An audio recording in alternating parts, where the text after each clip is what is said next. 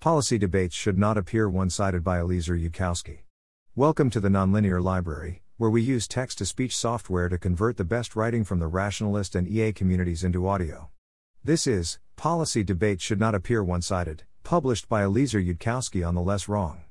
Robin Hanson proposed stores where banned products could be sold. One, there are a number of excellent arguments for such a policy, an inherent right of individual liberty, the career incentive of bureaucrats to prohibit everything, legislators being just as biased as individuals.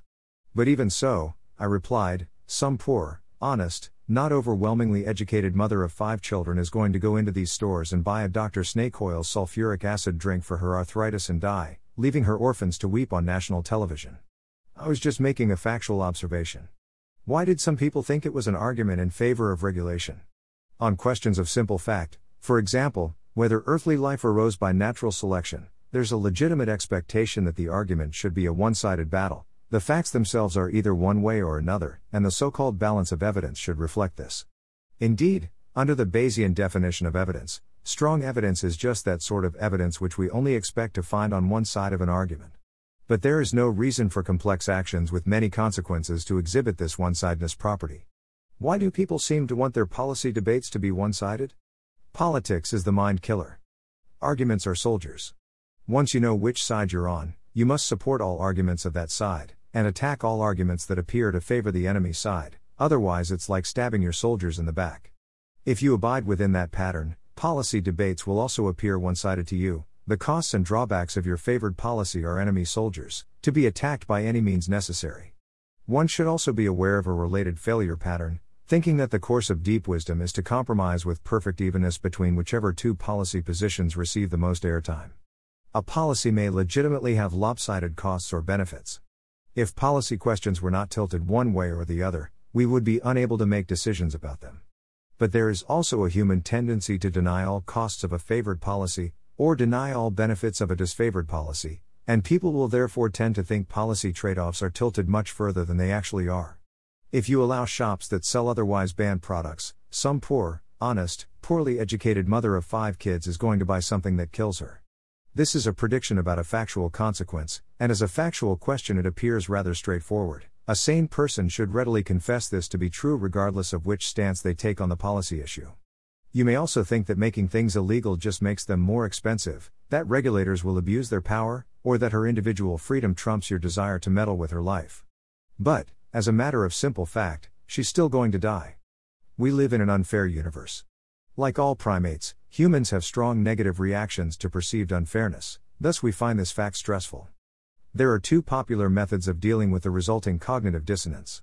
First, one may change one's view of the facts, deny that the unfair events took place, or edit the history to make it appear fair. 2. Second, one may change one's morality, deny that the events are unfair.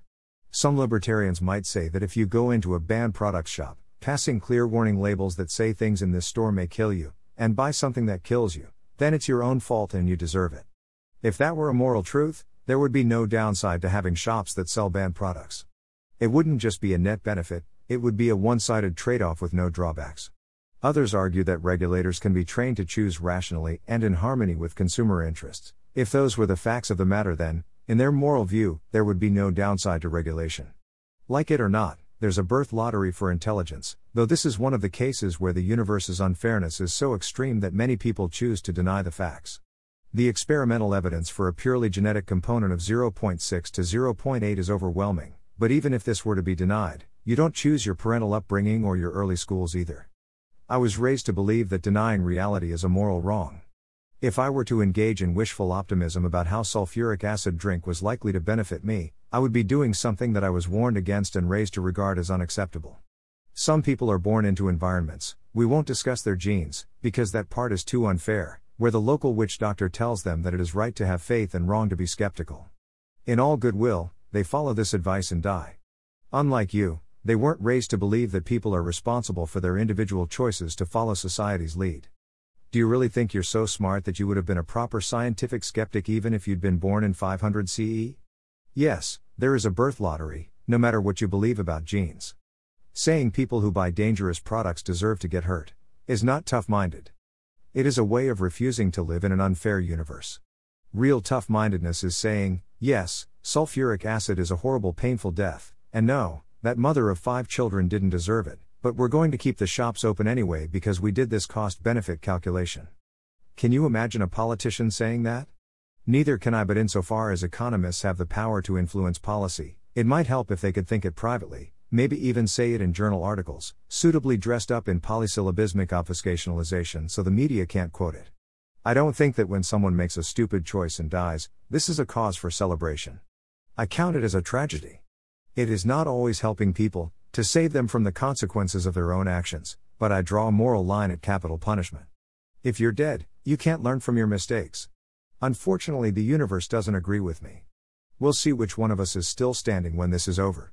1 Robin Hanson et al., The Hanson-Hughes Debate on the Crack of a Future Dawn, 16, number 1, 2007, 99-126, http://jetpress.org/v16/hanson.pdf.